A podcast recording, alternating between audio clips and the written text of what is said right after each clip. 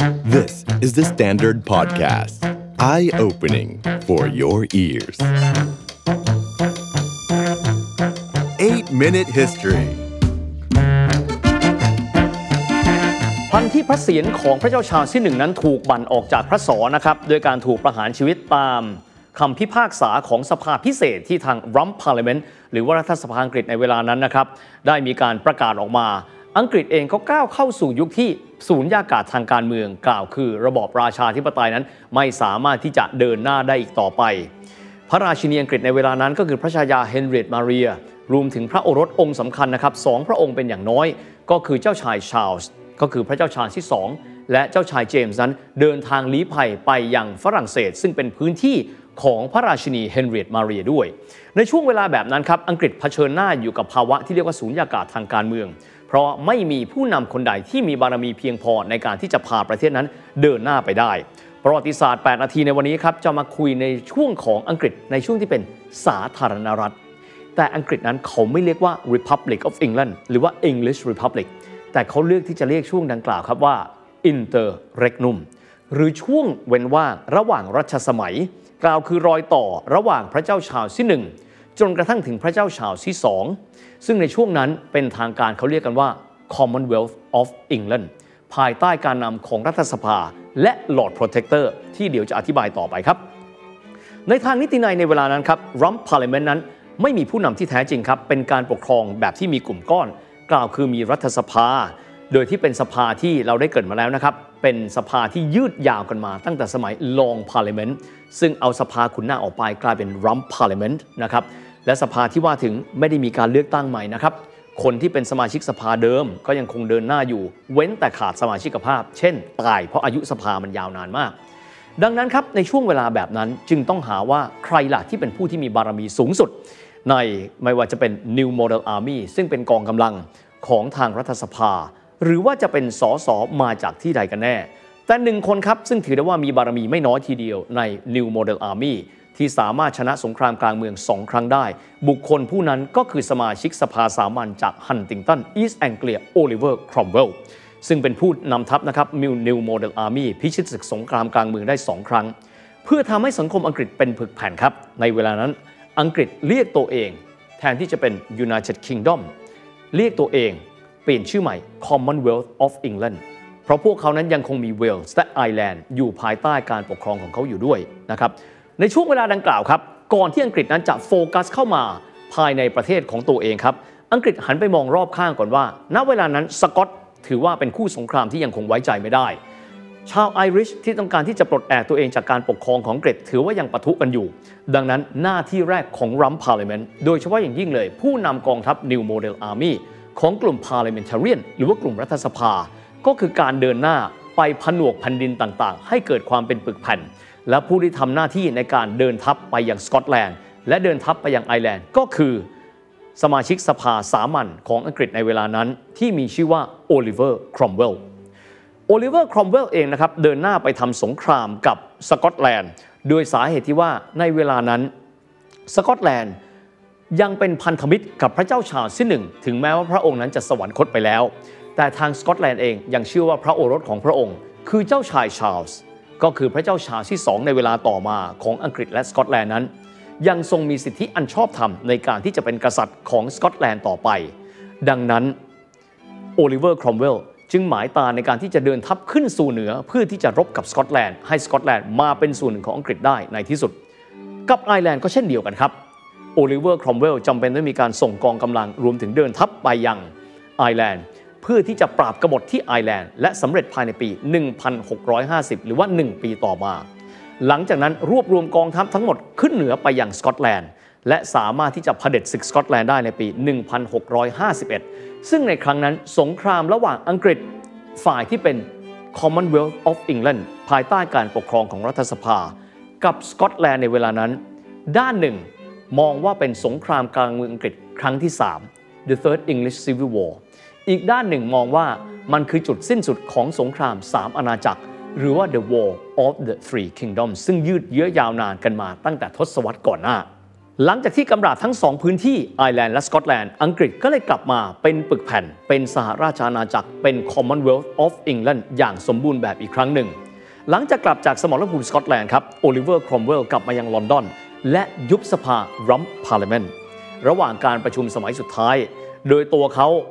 โยนคทารัฐสภา ซึ่งเราได้เห็นกันในปัจจุบันเวลาที่มีการประชุมคทานั้นมีชื่อว่า ceremonial mace ด้านหัวของคทา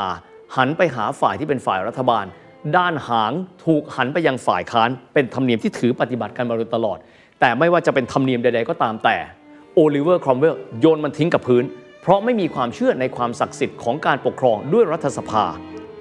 นอกเหนือไปจากนี้ครับโอลิเวอร์ครอมเวลซึ่งณเวลานั้นเริ่มต้นฉายแววของการที่จะเป็นผู้นำของ Commonwealth of England นอกจากนั้นครับโอลิเวอร์ครอมเวลยังมีการวางแผนในการที่จะปฏิรูปศาสนา Church of England ให้มีความบริสุทธิ์มากไปกว่ายุคก่อนหน้า นั่นก็คือแนวความคิดแบบ Puritans หลายท่านอาจจะถามครับว่า Puritans คืออะไร คือแนวความคิดปฏิรูปศาสนาแบบสุดโต่ง เช่น ไม่มีพิธีกรรมทางศาสนา ไม่มีการเฉลิมฉลองวันสำคัญทางศาสนา ไม่มีการเฉลิมฉลองคริสต์มาส เพราะมองว่าสิ่งเหล่านี้มิใช่แก่นสารของศาสนาที่ควรจะเป็น การเมืองอังกฤษในเวลานั้น จึงมีเฉพาะแต่ภาคส่วนของสภาที่เป็นพวกเดียวกันกับโอลิเวอร์ครอมเวลท้ายที่สุดกลุ่มก้อนนั้นจึงได้มีการสถาปนาโอลิเวอร์ครอมเวลเป็นประมุขของ Commonwealth of England หรือผมเรียกง่ายๆว่าสาธารณรัฐอังกฤษ โดยมีชื่อตำแหน่งประมุขว่า Lord Protector of England อย่าไปแปลเลยนะครับ เพราะถ้าแปลแล้ว เจ้าผู้อารักขา เจ้าผู้อภิบาลฟังแล้วมันลิเก เอาเป็นเรียกว่า Lord Protector of Commonwealth of England เป็นใช้ได้ คือตำแหน่งประมุขสำหรับชุดที่ใช้ในการรับตำแหน่งนั้น ก็เป็นชุดที่เป็นสามัญชนธรรมดา เสื้อสีดำไม่ได้มีการประดับประดาผ้าไหมแต่อย่างไร เพราะโอลิเวอร์ครอมเวลเชื่อว่า นี่คือสิ่งที่อังกฤษนั้นควรจะเดินหน้าไป หลายท่านจะตั้งคำถามครับนึกภาพของ Lord Protector แล้วไม่ค่อยเข้าใจนะครับ ท่านลองไปดูนะครับนโปเลียนตอนที่ได้มีการสถาปนาตัวเอง เป็นกงสุลใหญ่ของฝรั่งเศส ชื่อเป็นกงสุลแต่ไม่ได้มีหน้าที่ในการออกวีซ่ากับพาสปอร์ตนะครับในช่วงนั้นก็มีลักษณะแบบเดียวกันตำแหน่งกงสุลใหญ่กงสุล General ก็คือการเป็นประมุขนั่นแหละครับ เพียงแต่ว่ายังไม่ได้มีการสวมมงกุฎเป็นจักรพรรดินโปเลียน ลักษณะเดียวกันเลย Lord Protector ก็คือการเป็นประมุข เพียงแต่ไม่ได้มีการสวมมงกุฎตามวิธีการหรือว่าธรรมเนียมโบราณ แต่ที่สุดแล้วเขาก็คือผู้ปกครองสูงสุดของสาธารณรัฐอังกฤษ หรือว่า Commonwealth of England นั่นแหละครับ ย้อนกลับมาเล็กน้อยครับบรรดาราชนิกูลใกล้ชิดของพระเจ้าชาร์ลส์ที่หนึ่งนะครับซึ่งสวรรคตไปแล้ว โดยเฉพาะยิ่งเลยพระโอรสสองพระองค์ก็คือเจ้าชายชาร์ลส์และเจ้าชายเจมส์พระองค์ทรงลี้ภัยทางการเมืองครับโดยที่หนีไปยังฝรั่งเศสสาเหตุง่ายๆครับเพราะว่าเป็นพื้นที่ ของพระมารดาของพระองค์ ก็คือพระราชินีเฮนเรียตตามาเรีย ซึ่งทรงมีศักดิ์เป็นพระพักคินีหรือว่าน้องสาวของพระเจ้าหลุยส์ที่ 13 แต่ระหว่างช่วงที่ลี้ภัยครับ ช่วงที่โอลิเวอร์ครอมเวลนั้นดำรงตำแหน่ง Lord Protector ในปี 1656 เจ้าชายชาร์ลส์และเจ้าชายเจมส์ทั้งสองพระองค์ เริ่มตระหนักแล้วครับว่า พวกฝรั่งเศสด้านหนึ่งให้ที่พักพิงแก่พระองค์ทั้งสอง แต่ในขณะเดียวกันพวกเขากลับไปจับมือกับโอลิเวอร์ครอมเวล จึงได้ตัดสินใจที่จะหลบหนีไปลี้ภัยที่เนเธอร์แลนด์ ในยุคนั้นครับฮอลแลนด์หรือเนเธอร์แลนด์นั้นยังเป็นส่วนหนึ่งของจักรวรรดิสเปน ดังนั้นหากอ่านตามตำราบอกว่าทั้งสองพระองค์นั้น ไปพึ่งราชสำนักสเปน แต่ว่าตัวนั้นไปอยู่ที่เฮกก็ไม่น่าแปลกใจครับ เพราะในเวลานั้นดัตช์หรือว่าฮอลแลนด์นั้นเป็นส่วนหนึ่งของสเปน ดังนั้นนั่นน่าจะเป็นพื้นที่ที่ทั้งสองพระองค์จะได้รับการคุ้มครองดีที่สุดจากราชสำนักสเปน ครอมเวลนั้นอยู่ในตำแหน่ง Lord Protector ครับมาเป็นเวลาเกือบ 5 ปี เมื่อถึงวัย 59 เขาก็ตายลงด้วยไข้ป่า แล้วก็เป็นโรคไตาวาย ในวันที่ 3 กันยายน 1658 ครับสำหรับวันนั้นตรงกับวันที่เขานั้นฉลองชัยชนะในสงครามดันบาร์ของเขาที่สกอตแลนด์ และเวอร์สเตอร์ภายใต้การนำของเขาในช่วงที่กรำศึกกันอยู่ พูดง่ายๆ 3 กันยายนนับเป็นวันสำคัญของโอลิเวอร์ครอมเวลไม่ว่าจะเป็นวันชนะศึกสำคัญ หรือว่าเป็นวันตายของเขาก็ตามแต่ ถึงแม้ว่าณเวลานั้นครับ อังกฤษเป็นสาธารณรัฐไปแล้ว แต่การสืบทอดอำนาจผู้นำสูงสุดหรือตำแหน่ง Lord Protector นั้นยังใช้วิธีโบราณครับ กล่าวคือส่งผ่านนะครับสายเลือดมอบไปให้กับริชาร์ดครอมเวล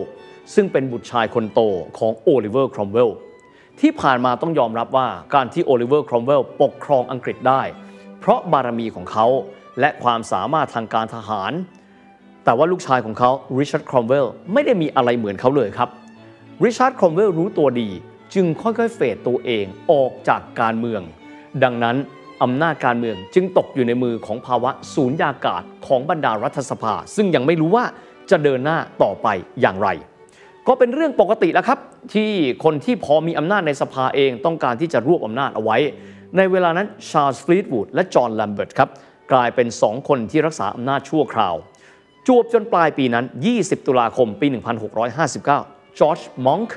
ซึ่งเป็นผู้ว่าการมณฑลสกอตแลนด์ ซึ่งถือได้ว่าเป็นหนึ่งในผู้ภักดีกับโอลิเวอร์ครอมเวลเดินทางลงใต้จากสกอตแลนด์พร้อมด้วยกองทัพ เดินหน้าประกาศสงครามกับฟลีตวูดและลัมเบิร์ตภายใต้ความตึงเครียดในช่วงเวลานั้นครับจอร์จมังค์ขอความช่วยเหลือจากอดีตผู้นำ New Model Army ซึ่งเป็นวีรบุรุษอีกคนหนึ่งของฝ่ายรัฐสภา ผู้เคยเป็นผู้บังคับบัญชาของโอลิเวอร์ครอมเวล ซึ่งตัวเขาเลือกที่จะถอยห่างออกจากการเมืองหลังสงครามกลางเมืองครั้งที่สองจำชื่อนี้ได้ไหมครับเซอร์โทมัสแฟร์แฟกซ์ซึ่งหลังจากนั้นแฟร์แฟกซ์ยินดีเข้ามาให้ความช่วยเหลือกับจอร์จมังค์และกลายเป็นผู้ที่เข้าไปปรากฏตัวในสมรภูมิยอร์กเชอร์ ในเดือนธันวาคมของปีนั้น 1659 ซึ่งในเวลานั้นครับทำให้กองทหารม้าของฝ่ายตรงข้าม คือฝ่ายของฟลีตวูดและแลมเบิร์ตนั้น เลือกที่จะเปลี่ยนข้างเข้าไปอยู่ข้างเดียวกับเซอร์โทมัสแฟร์แฟกซ์และทำให้กองทัพของจอร์จมังค์ที่เดินทางมาจากสกอตแลนด์ เดินทัพไปจนกระทั่งเข้าสู่ลอนดอนได้อย่างง่ายดายเพราะว่ากองทัพแลมเบิร์ตนั้นไม่สามารถที่จะต้านทานกองกำลังจากสกอตแลนด์ของมังค์ได้แม้แต่น้อย หลังจากนั้นมีการหารือกันนะครับในบรรดารัฐสภา มองแบบนี้ว่า วิธีที่จะทำให้ประเทศนั้น มีเสถียรภาพมากที่สุด ก็คือการที่อัญเชิญครับ โอรสของพระเจ้าชาร์ลส์ที่หนึ่งก็คือเจ้าชายชาร์ลส์นั้นกลับมาจากการลี้ภัยที่เนเธอร์แลนด์ พูดคุยตกลงกันกับพระองค์ว่า จะยอมสละพระราชอำนาจเพื่อที่จะเป็นประมุขภายใต้การปกครองระบอบรัฐสภานั้น ได้มากน้อยขนาดไหน ระหว่างการเจรจาครับ 4 เมษายนปี 1660 โอรสองค์โตของพระเจ้าชาร์ลส์ที่หนึ่งก็คือเจ้าชายชาร์ลส์นะครับชื่อเหมือนพ่อนะฮะซึ่งณเวลานั้นลี้ภัยอยู่ที่เนเธอร์แลนด์ประกาศจุดยืนของพระองค์ที่เมืองเบรดาในเนเธอร์แลนด์ ในการกลับไปรื้อฟื้นพระราชบัลลังก์ของพระองค์ที่อังกฤษ โดยยอมที่จะเจรจากับฝั่งรัฐสภาของอังกฤษ หาจุดสมดุลสำหรับระบอบการปกครองใหม่ ก็คือระบอบรัฐสภาที่มีกษัตริย์เป็นประมุขที่สถาบันกษัตริย์ไม่สามารถใช้พระราชอำนาจได้ โดยไม่มีขอบเขตอีกต่อไปแล้ว ในเวลาเดียวกันครับ รัฐสภายุบตัวเอง จัดการการเลือกตั้งใหม่ มีชื่ออีกชื่อครับ Convention Parliament รวมตัวกันที่ลอนดอน หาทางออกให้กับภาวะสูญญากาศนี้ จอร์จมังค์ในเวลานั้นได้รับการเลือกตั้งอีกหนึ่งสมัยเป็นสมาชิกสภาผู้แทนราษฎรของยอร์กเชอร์ เรียกประชุมสภานี้ Convention Parliament ครั้งแรก 8 พฤษภาคมของปีนั้น ยอมรับการกลับมาครองบัลลังก์ของกษัตริย์ชาร์ลส์ที่ 2 ก็คือเจ้าชายชาร์ลส์นะครับ อย่างเป็นทางการ ถือเป็นการรื้อฟื้นระบอบกษัตริย์ขึ้นมาอีกครั้งหนึ่งหลังจาก 11 ปี ที่ว่างเว้นไป ภายใต้ช่วงที่มีชื่อว่า Interregnum หรือว่าสาธารณรัฐอังกฤษ สำหรับในเวลานั้นครับ นักประวัติศาสตร์อังกฤษได้มีการบันทึกเอาไว้นะครับว่าในช่วง 11 ปีดังกล่าวนะครับทุกอย่างทำเหมือนไม่มีอะไรเกิดขึ้น ช่วงเวลาที่มีสงครามการเมืองของอังกฤษนั้น ฝ่ายการเมืองทุกฝ่าย พยายามที่จะนำสถานการณ์กลับสู่ภาวะปกติให้มากที่สุดสำหรับพระเจ้าชาลส์ครับ เสด็จกลับจากการลี้ภัยนะครับที่เนเธอร์แลนด์โดยการออกจากเมืองท่าก็คือเฮกของเนเธอร์แลนด์ 23 พฤษภาคม ก้าวสู่แผ่นดินอังกฤษที่โดเวอร์ 2 วันต่อมาสำหรับม้าทรงของพระองค์ทันทีที่แตะพื้นที่อังกฤษแล้ว คือม้าสีขาวของโทมัสแฟร์แฟกซ์ซึ่งครั้งหนึ่งถือได้ว่าเป็นผู้สมรู้ร่วมคิด ในการสังหารบิดาของพระองค์ก็คือพระเจ้าชาร์ลส์ที่หนึ่งนั่นเองครับ ดังนั้นเป็นการชัดเจนแล้วว่าพระองค์นั้นเลือกที่จะทรงให้อภัย แก่บุคคลทุกคนที่มีส่วนร่วมในการสังหารบิดาของพระองค์ ในข้อหาที่เรียกว่า regicide เป็นศัพท์ภาษาละตินแปลว่าการสังหารกษัตริย์คำว่า regis แปลว่ากษัตริย์ sedium แปลว่าสังหาร รวมสองคำ regicide คือการสังหารกษัตริย์โดยตั้งใจ ถือเป็นข้อหาที่รุนแรงมาก ในประวัติศาสตร์อังกฤษก็จะเกิดในครั้งนั้น ถือเป็นครั้งสำคัญมากคำนี้ถูกใช้ครับในวรรณกรรมของเชคสเปียร์ในเรื่อง Macbeth ก็คือในช่วงการประหาร King Duncan สำหรับพระเจ้าชาร์ที่2ครับ พระองค์เสด็จนิวัตสู่ลอนดอนในวันที่ 29 พฤษภาคมนะครับ ซึ่งก็ตรงกับวันประสูติ 30 ชันษาของพระองค์ด้วย เพื่อสร้างเสถียรภาพทางการเมือง สภามีการออกกฎหมายที่มีชื่อว่า indemnity and oblivion ก็คือกฎหมายนะครับ นิรโทษกรรมสำหรับใครก็ตาม ที่มีส่วนร่วมในการสังหารพระเจ้าชาญที่หนึ่งดังที่กล่าวไปแล้ว ข้อหา regicide แต่ในความเป็นจริงแล้ว มีการสังหารผู้ที่มีความเกี่ยวข้องในการประหารพระเจ้าชาลส์ที่หนึ่ง จำนวนไม่น้อย แต่ไม่แตะบุคคลที่เป็นแกนนำที่ยังมีบารมีในรัฐสภาอังกฤษอยู่ครับ พระเจ้าชาลส์ที่2ทรงสวมมงกุฎนะครับ เป็นพระเจ้าชาลส์ที่2เป็นประมุของค์ที่ 3 แห่งราชวงศ์สจวตที่เวสต์มินสเตอร์แอบบี้ครับ ในระบอบใหม่ก็คือระบอบรัฐสภาที่มีพระมหากษัตริย์ทรงเป็นประมุขราชนิกูลที่ลี้ภัยทางการเมืองนับตั้งแต่การประหารพระเจ้าชาลส์ที่หนึ่งกลับมายังอังกฤษ เช่น เจ้าชายรูเพิร์ต of ไรน์กลับมาสู่ราชสำนักอังกฤษ ในฐานะสมาชิกสภาที่ปรึกษาของพระองค์ จริง ๆ แล้วครับ พระองค์ก็ไม่ได้ต่างจากพระอัยกาหรือปู่ของพระองค์ หรือพระเจ้าเจมส์ที่ 1 เจมส์ที่ 6 แห่งสกอตแลนด์ แล้วก็พระชนกคือพระเจ้าชาลส์ที่ 1 ที่ยังคงเชื่อนะครับในสิทธิอันศักดิ์สิทธิ์ในการปกครองพูดง่ายลัทธิเทวราช แต่ว่าในรัชสมัยของพระองค์ โดยการใช้ชีวิตที่แตกต่างไปจากพระชนกก็คือพระเจ้าชาลส์ที่หนึ่งคือ พระองค์นั้นไม่โปรดที่จะส่งราชกิจพูดง่ายๆไม่ทำงาน เลือกที่จะใช้ชีวิตที่สุขสบาย จนพระองค์นั้นมีฉายาว่า Mary Monarchs หรือประมุขเจ้าสำราญ ดังนั้นจึงไม่ได้มีเรื่องที่จะขัดแย้งกับสภาในกิจการบ่อยนัก พระองค์ก็ไม่ได้ทรงแทรกแซงกิจการสำคัญสำคัญ ไม่ว่าจะเป็นเรื่องที่สภานั้น แก้ไขปัญหาโรคระบาดใหญ่ของอังกฤษในเวลานั้น ปัญหาไฟไหม้ลอนดอน ซึ่งรัฐสภานั้นเป็นผู้จัดการบริหารกันไป จะมีประเด็นก็แค่เรื่องของการใช้งบประมาณส่วนพระองค์